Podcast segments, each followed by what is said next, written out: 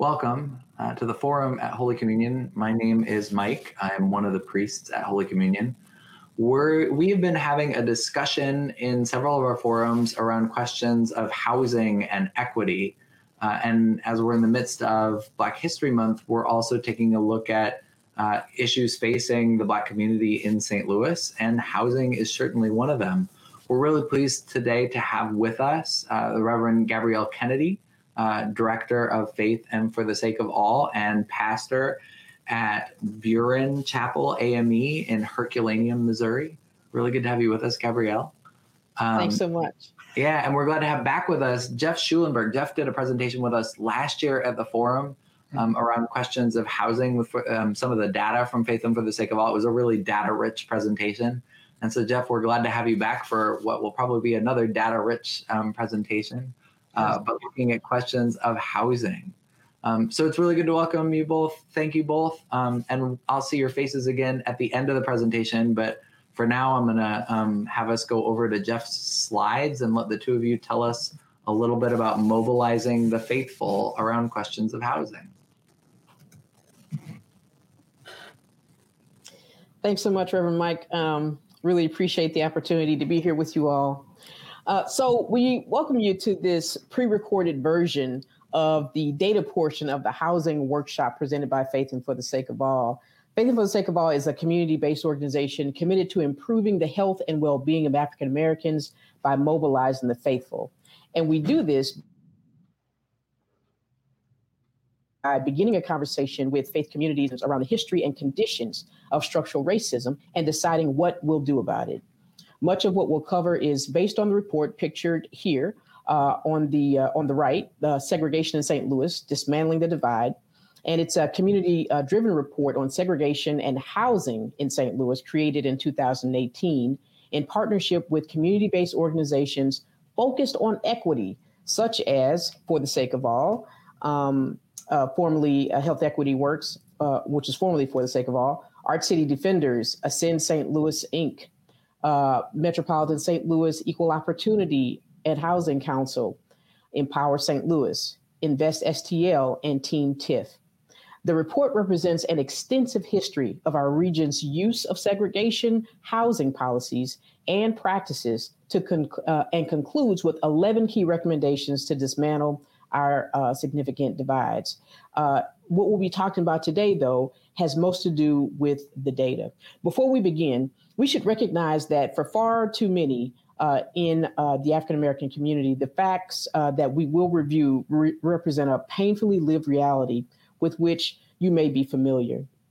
This review might help you to give voice to that story. Perhaps for some, it will help to organize your thoughts and help process the experience of St. Louis in a way that helps to explain the realities, this reality to others.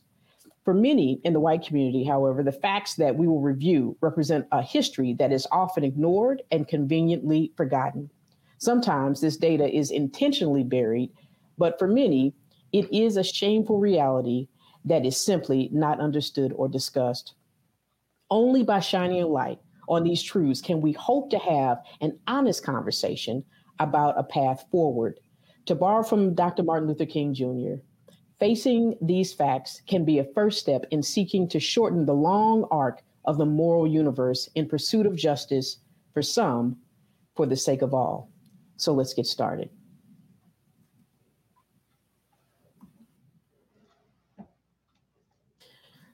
So as we prepare to explore the history of housing segregation in St. Louis, let's take a few moments to remind ourselves of the many years that led up to those realities.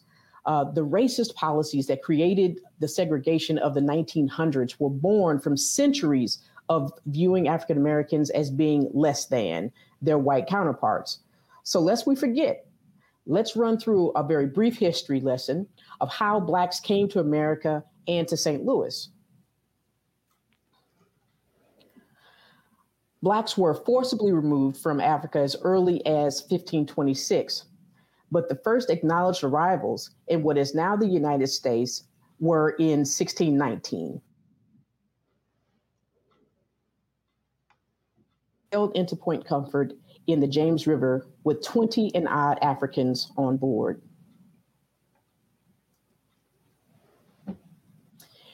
In the following 250 years or so, an estimated 12.5 million captives were shipped to the New World. Although nearly 2 million died during the Middle Passage, or the Great Maafa, as it is sometimes called, the drawing here depicts how the captives were crammed into the ship's hold, usually forced to lie nearly flat, shackled, with little ventilation. More on that in a moment. But roughly 600,000 would arrive in what is now the U.S. The Middle Passage took around 3 weeks, which were sheer hell for those who were captured. We have the journals of Reverend Robert Walsh, who was on a ship that intercepted a slave ship shortly after the slave trade was declared illegal. Here's a recap of what he found.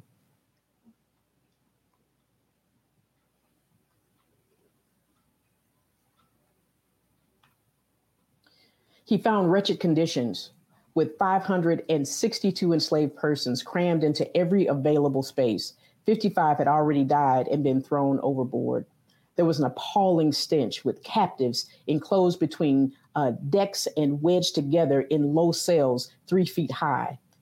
They were chained by the neck and legs and manacled together in twos or threes. They were branded with the marks of their quote unquote owners. And this was one of the better ships, as the height between the decks could only be as little as 18 inches. Many leapt overboard at the first opportunity to end their suffering.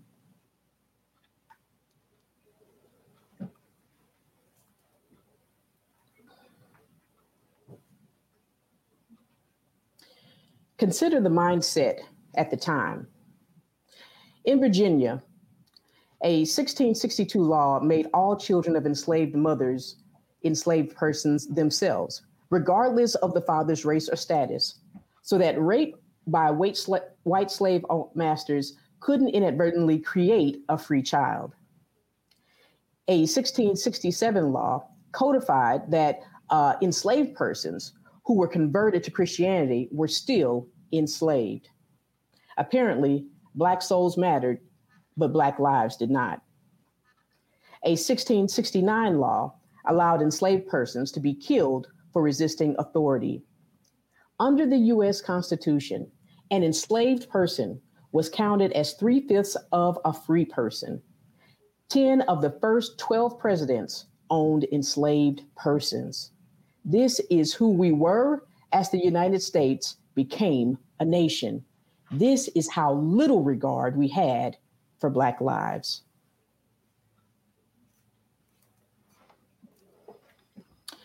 Despite their treatment, the population of enslaved people grew steadily.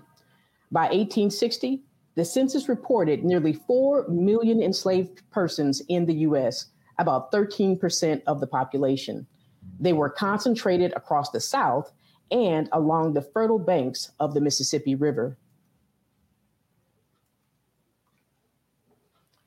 Slavery was finally outlawed in 1865 with the passing of the 13th Amendment, but life improved very little for people of color.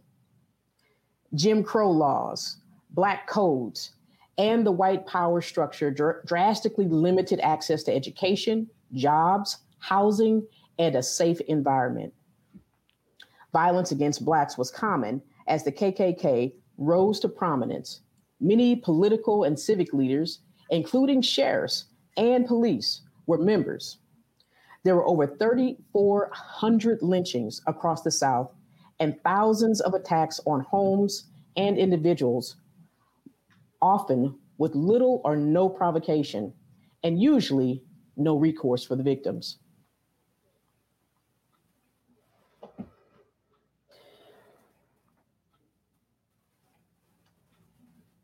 Understand that there was tremendous violence and oppression in the post-slavery South, well into the mid-1900s. This, combined with perceived opportunities in the North and to the West, resulted in the Great Migration. From 1915 to 1970, over 6 million African Americans fled the South in search of a better life, all because of all the things we've named up until this point, all of the terror they had endured. The impact on St. Louis was significant. During this time, the African-American population grew around 250,000, up over 500%. The white population grew by 500,000, an increase of 76%. African Americans grew from 6% to 19% of the region's population.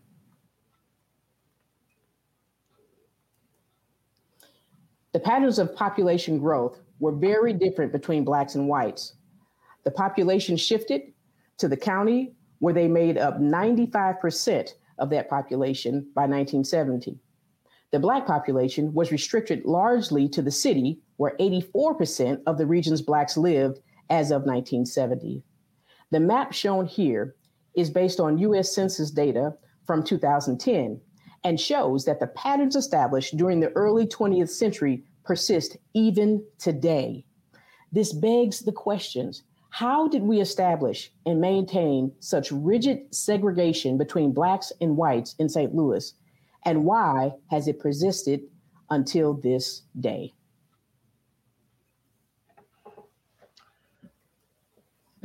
The influx of 250,000 African Americans during the Great Migration created pressure on whites who wanted their neighborhoods to remain white. As populations grew, there were explicit policies at the federal, state, and local levels that were designed to keep African Americans out of the suburbs. The implementation of these policies can be grouped into two key periods of time. From the early 1900s to 1968, segregation was based explicitly on race. This was overt racism. The tools deployed included racial zoning, restrictive deed covenants, and FHA policies like redlining. These policies became illegal with the passage of the Fair Housing Act in 1968.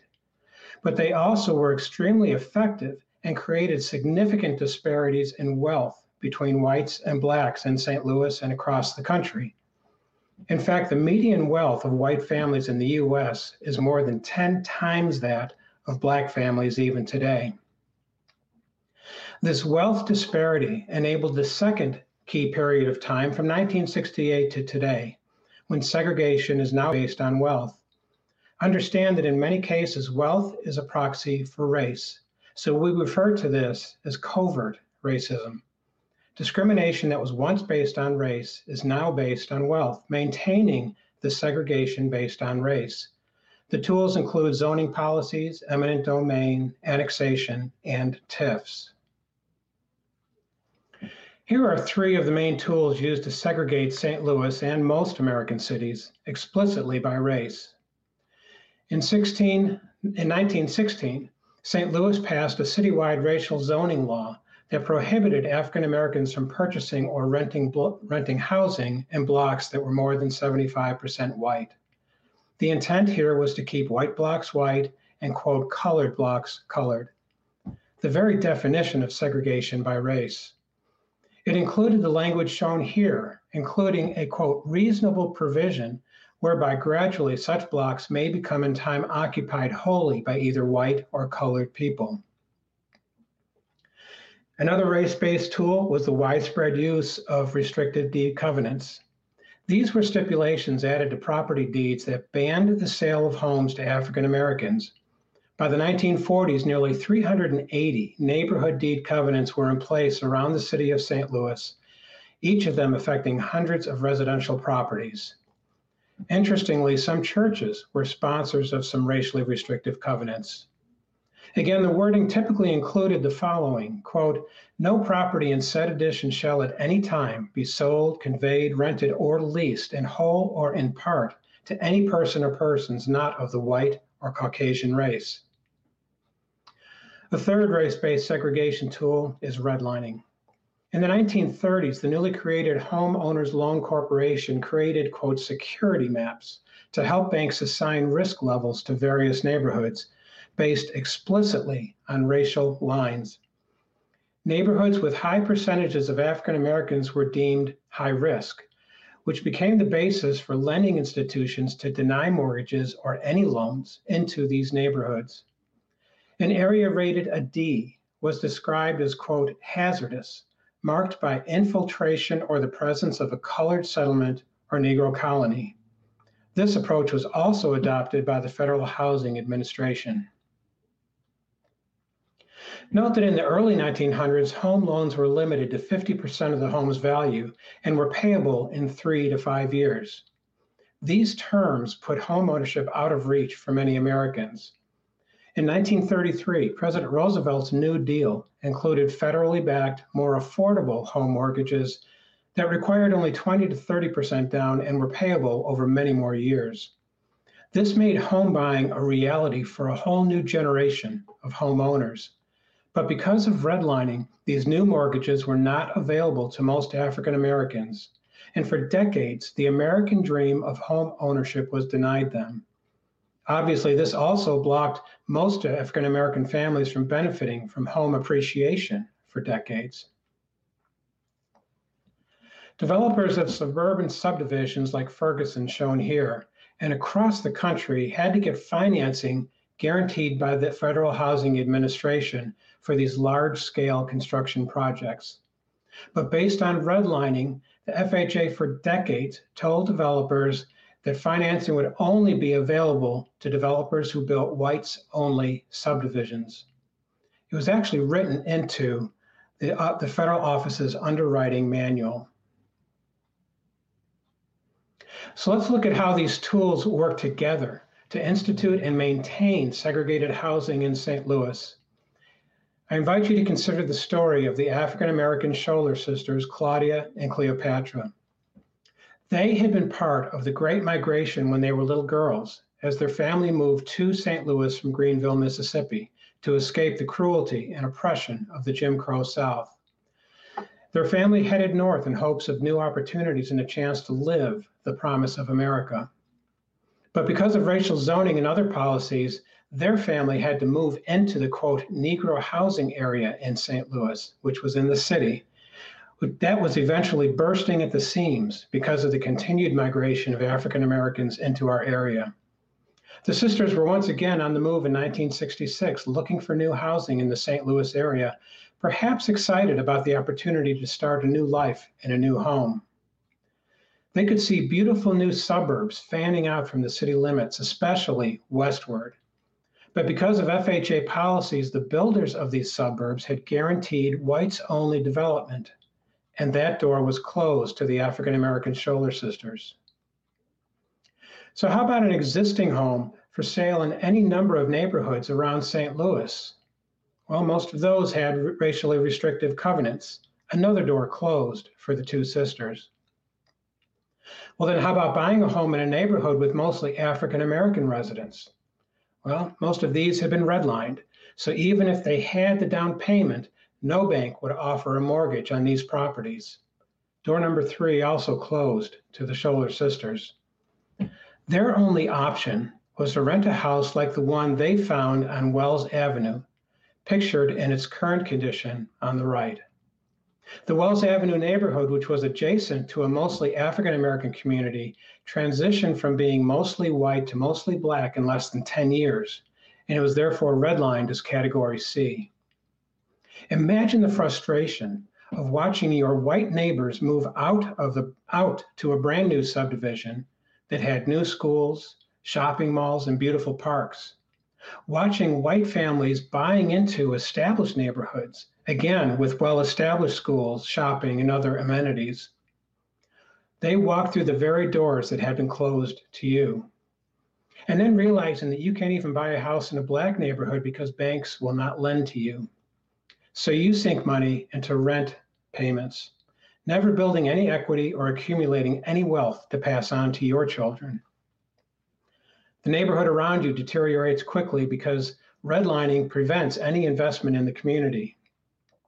Businesses close, grocery stores move out, and nearly all houses become rental units, often subdivided, overcrowded, and undermaintained by absentee landlords. The tax base plummets, and funding for schools, community services, and local amenities disappears. Even when you are given the house that you've been renting for years, which is what happened with the Scholar sisters, things have deteriorated so badly that your children inherit a financial burden, not an opportunity. You've watched white children inheriting intergenerational wealth while your little girl gets nothing. The race-based laws and policies that drove all of this are now illegal, but the damage has been done. Just look at the two sides of the Delmar Divide to see the results of these policies today. An entire race of American citizens has been denied economic opportunity and has been systematically and legally oppressed. The system wasn't broken. It worked exactly as it was designed, with systemic racism built in. So how effective were these laws and policies in denying opportunities to African Americans? Note that of the 70,000 housing units built in the post-war period in St. Louis City and County between 1947 and 1952, only 35 units were available to people of color. Again, African American families had little choice but to rent space in disinvested neighborhood or occasionally buying a property with very low value. Meanwhile, whites enjoyed low interest, FHA-supported mortgages, GI Bill support, and access to upscale neighborhoods with better schools, services, and amenities. FHA loan approvals show how the opportunity to purchase homes and build wealth during this time period was denied to most African Americans. Between 1962 and 1967, of the 400,000 St. Louis area mortgages that were backed by the FHA, only 3.3% were given to African Americans. And this is not just a St. Louis problem. Only 2% of homes insured nationally by the FHA between 1946 and 1959 were available to African Americans. So this greatly limited the ability of the Black community to enjoy home appreciation and accumulate intergenerational wealth. Ask yourself, how long has your family enjoyed home ownership and the benefits of housing appreciation? How much has this added to your family's wealth and stability? Where would you be without it? We are still living with the effects of redlining today. The Fair Housing Act was legislation designed to prohibit discrimination in all facets of the home buying process, such as those we've discussed. It was enacted in 1968, but was never fully enforced. It wasn't even given any enforcement mechanism by law until the 1980s. The decades of federal, state, and local policy from the time of the Great Migration until 1968 left African Americans without the wealth that whites had accumulated through home equity that was subsidized by the GI Bill and the FHA. Again, these loans were only accessible to whites. So at this point in our history, overtly segregationist policies based on race have effectively created wide disparities in wealth accumulation between whites and people of color. Moving forward from 1968, policies that by law cannot segregate based on race can now segregate based on wealth accumulation without ever explicitly naming race, ethnicity, or color. This chart shows the ongoing nature of the Black-white health gap in the U.S. The median white household wealth is more than 10 times that of Black households at levels similar to those in 1968. Limited progress that had been made was effectively wiped out when the housing bubble burst and the Great Recession occurred in 2008. Sadly, without change, it could take more than 200 years for the average African-American family to catch up. So in 1968 and through to today, laws and policies that segregate based on wealth can be used to continue the race-based segregation from past decades. So as of 1968, overtly segregationist policies based on race have effectively created wide disparities in wealth accumulation between whites and people of color. Moving forward, it is now illegal to segregate based on race, so segregation is done by wealth accumulation. It is still systemic racism, but it's done covertly, disguised as economic policy. And here are a few of the wealth-based tools that have helped to maintain segregated neighborhoods. Zoning policies have been used broadly in our area to specify single-family homes and larger lots. This helps protect the tax base of a neighborhood and keep out less affluent people. The higher tax base supports better schools, nicer parks, and more amenities, and further separates the haves from the have-nots. It's interesting to note that the redlining rating of a neighborhood from the 1930s is directly correlated with the percent of single-family homes in 2019, almost 90 years later. Another tool of wealth-based segregation is eminent domain, which is when a government or agency takes private property for public use. This has often been used to acquire land from African American communities who don't have the resources or influence to fight back. And this is what happened to Dr. Howard Venable, a distinguished African American eye surgeon who tried to build a home in Creve Coeur in the 1950s. City leaders held back permits and fought his progress, and they finally just blighted the property and took it away by eminent domain. Then they spot zoned it as a park, which was named Birney Park after a former mayor. However, because of the efforts of a group seeking some measure of restorative justice, the park was recently renamed Dr. H. Philip Venable Memorial Park. Annexation is the incorporation of new territory into the domain of a city, such as was done with Meacham Park in 1991.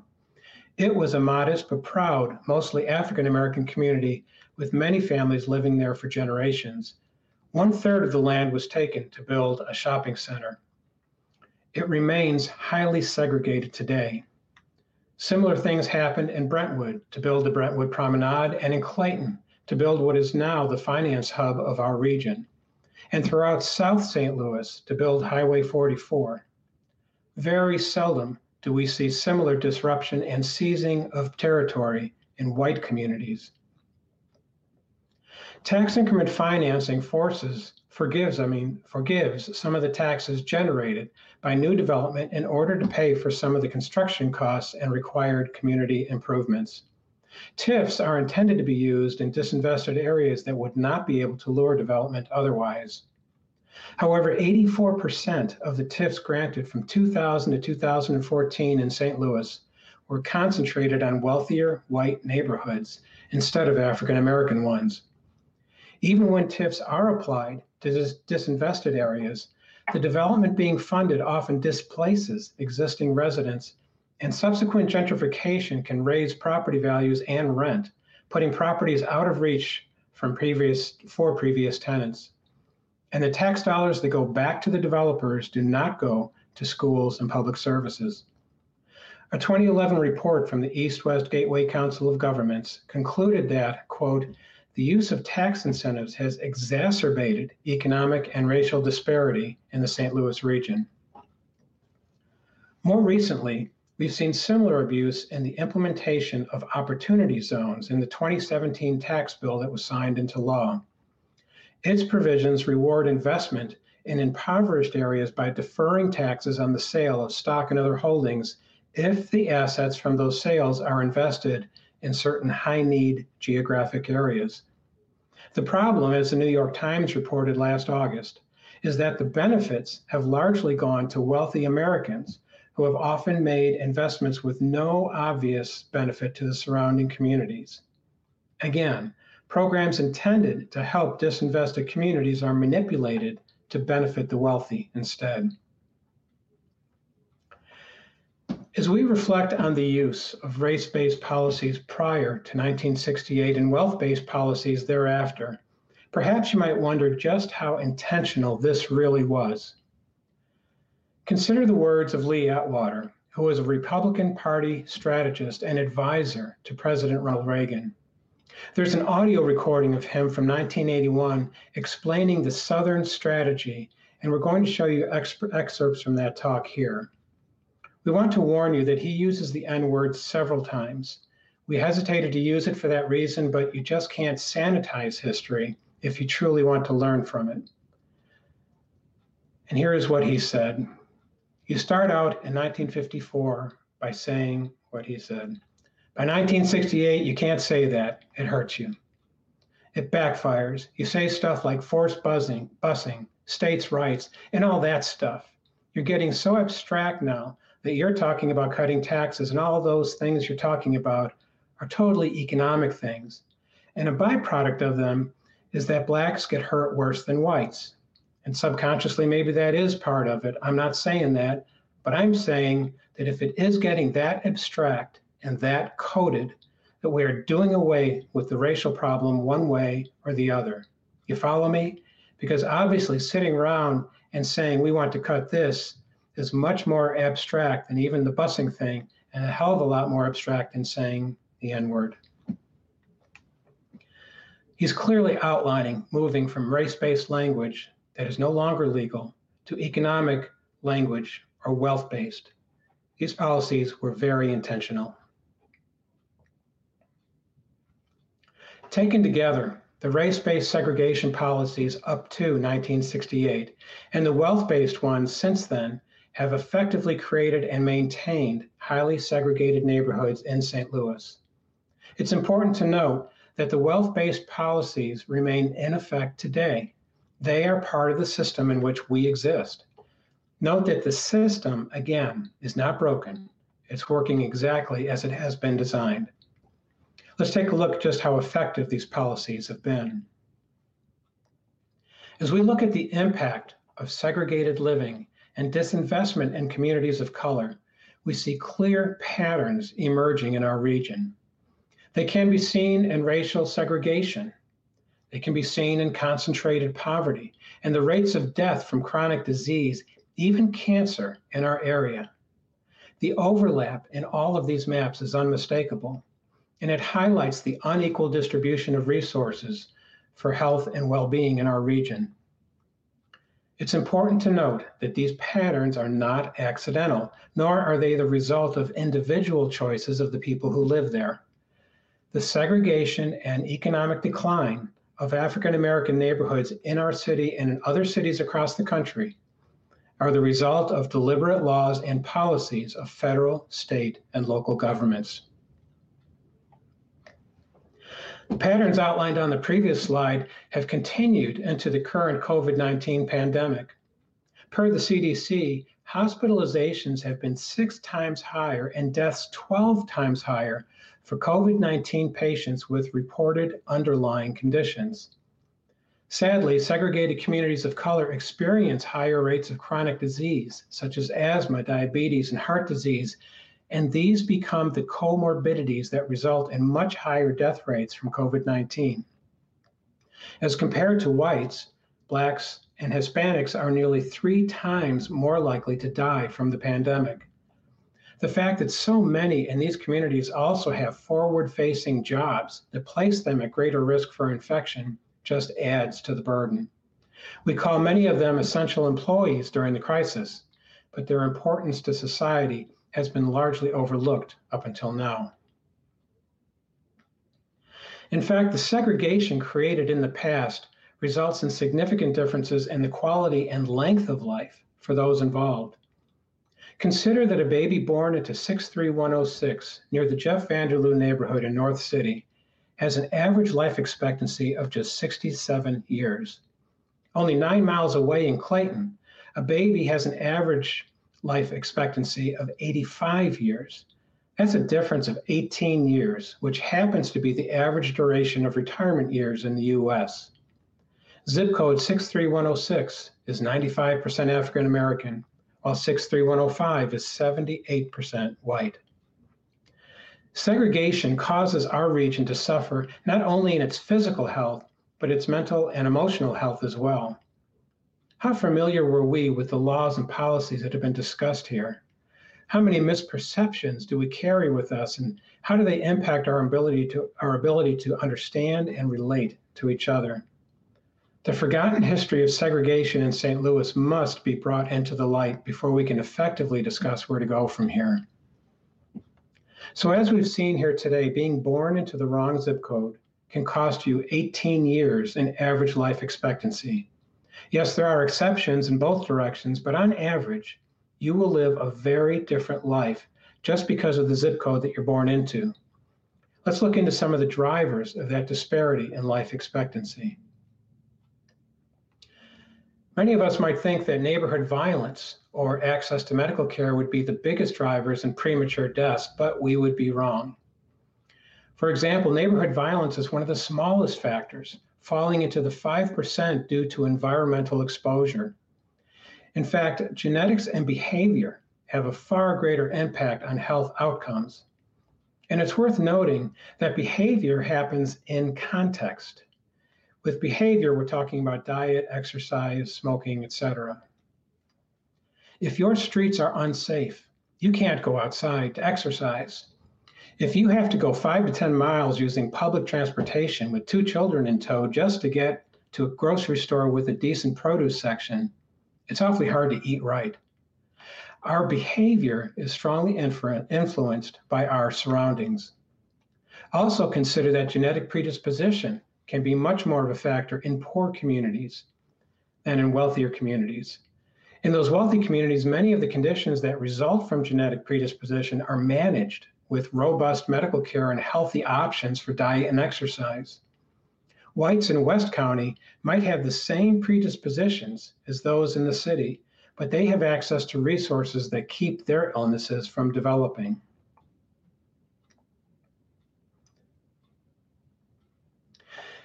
In addition to the impact on health and life expectancy, segregation also impacts our regional economic health, making us as a region less competitive. Segregated regions like ours, by race as well as by skills, have slower rates of income growth and property value appreciation, which reduces the tax base. As shown on the slide, segregated suburbs have only 2/3 the tax base of the national average. During economic recovery, more inclusive cities tend to recover better. And according to the Urban Institute, the St. Louis region ranks 260th out of 274 on an economic health ranking. Speaking of health, let's take a look at the individual and communal impacts on health and well-being. Shown here is a case study from Before Ferguson, Beyond Ferguson, the 63106 project.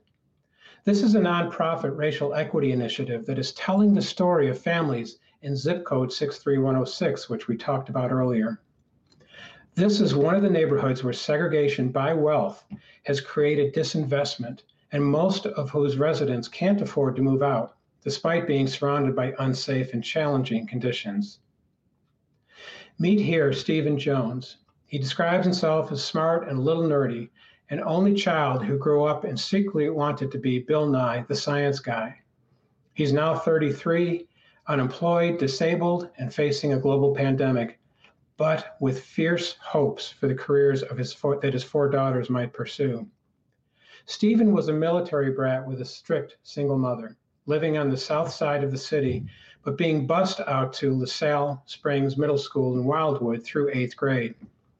After a year of high school in Eureka, he transferred to Normandy. Finding school boring, he took the GED as a sophomore without telling his mother, and he passed. He started hanging with the wrong crew instead of going to school. In his words, made a baby, and his dream of being Bill Nye, the science guy, was over. Stephen went to the Job Corps for culinary training. Within 4 years, he was a grill master at Red Lobster. Then came, unexpectedly, a grand mal seizure. He had to learn to walk again, and he experienced life on disability. He picked up some work while on disability, doing laundry to try to buy his girls a few presents. He didn't understand the rules about how much he could or couldn't earn, and ended up losing his Medicaid, his disability, and the food stamps. He quit the laundry to take a job, a higher paying job, doing janitorial work for Boeing. He had just finished the training at Boeing when the country went on lockdown due to the pandemic. Because he hadn't yet received a paycheck from Boeing, he wasn't considered an employee, and he had quit his previous job to do the training with Boeing. So now he had no disability or unemployment. The disinvestment in his neighborhood and its schools took Stephen off track. but he is determined that his daughters will stay focused, and he does all the more cleaning and laundry to provide for them. His second oldest girl saw his seizures and wants to be a doctor so she can fix his brain. All of his daughters are named with references to God. He knows that they are all at higher risk for COVID, and that the 63106 zip code comes with disadvantages. He says, quote, "Up there, you, your wife, and your kids have their own cars, and if you have a job, it's most likely somewhere that has taken the right precautions. They don't feel that we are necessary." So this concludes the data portion of the housing workshop conducted by Faith and For the Sake of All. In a workshop setting, we would be breaking you into small groups to help you process the information that we brought to you today by reflecting on a few questions. We're providing a couple of those questions here in case you'd like to give them some thought. We'd also like to invite you to read more about Faith and For the Sake of All at the addresses shown here. We thank you for your attention to these important issues and look forward to continuing the discussion with you. Thank you. Jeff and Gabrielle, thank you. We are going to have a chance to get together and talk about some of the discussion questions in this weird COVID reality. We're breaking this up a little bit, but hopefully folks will get a chance to watch and to listen in to this presentation ahead of Sunday. And then Sunday at 11:30, sign in up to 10 minutes early if you just want to say hi to some friends. But at 11:30 on our virtual coffee hour, all the links are at holycommunion.net. You can sign in and be part of the small group discussions about ways to get involved in moving and pushing back against some of the statistics that you've seen. Holy Communion's been on a journey around issues of housing equity, but part of what we've seen is where you live and the historical conditions that landed a lot of families where they are living has a huge huge input on what happens in terms of generational poverty and outcomes. So if you want to be part of the discussion about how to do something as a church, we look forward to talking with you on Sunday about that 11:30 virtual coffee hour. Jeff, Gabrielle, thank you so much. A lot of that is really hard to hear, but really important for us to get a chance to talk about and face. So really appreciate it. I really appreciate the chance to talk through some of the slides. If I can get one first question in, huge amount of history in those slides. I mean, you cover 400 plus years of history in those slides. And I kept thinking in our congregation, there are folks that were involved in Ferguson Commission work. There were folks that were breaking redlining in U City in the 1960s and 1970s. So it's a congregation that's been at work on some of these issues. But if you were to say, you know, in a congregation that's straddled the Delmar Divide, that has gotten its nose in the midst of a TIF question in University City, when you look at the next few months as we hopefully start to see the other side of the pandemic, what are some of the most important indicators we should be watching as a community of faith and places we should be listening? Yeah, that's a really good question, Reverend Mike. I think, you know, one of the things that it's important for us to be looking at, especially as people of faith, is there's some like an internal barometer, if you will, about just how comfortable I am with the work that I am doing. One of the things that we talk about a lot is not just doing something because it needs to be done, and getting and focusing on the doing, but also focusing on the being. Like, what does this work mean for who I am as a person of faith? How am I being transformed in this work? What is it I'm risking in order to do this work? And as we look at congregations, and as we talk with allies to the Black community, what makes an ally is a person who is willing to risk, organizations who are willing to risk what they have in order to get to more of, as we just come off of MLK, a more of beloved community. And we can't do that. We can't really truly be committed unless we are willing to possibly give up something of what we have, some of the privilege even that we've been able to have as a result of all the things that we've talked about up until now. Important reflections, I think, reflections that are kind of an ongoing part of who we are at Holy Communion, but particularly looking into questions of housing, I think, and as we make some decisions going forward in, as a church as to where we're going to invest some time and some energy about housing, I think the invitation is really solid. It's rare to get this big of a presentation, this sweeping of a presentation with this many data points in it.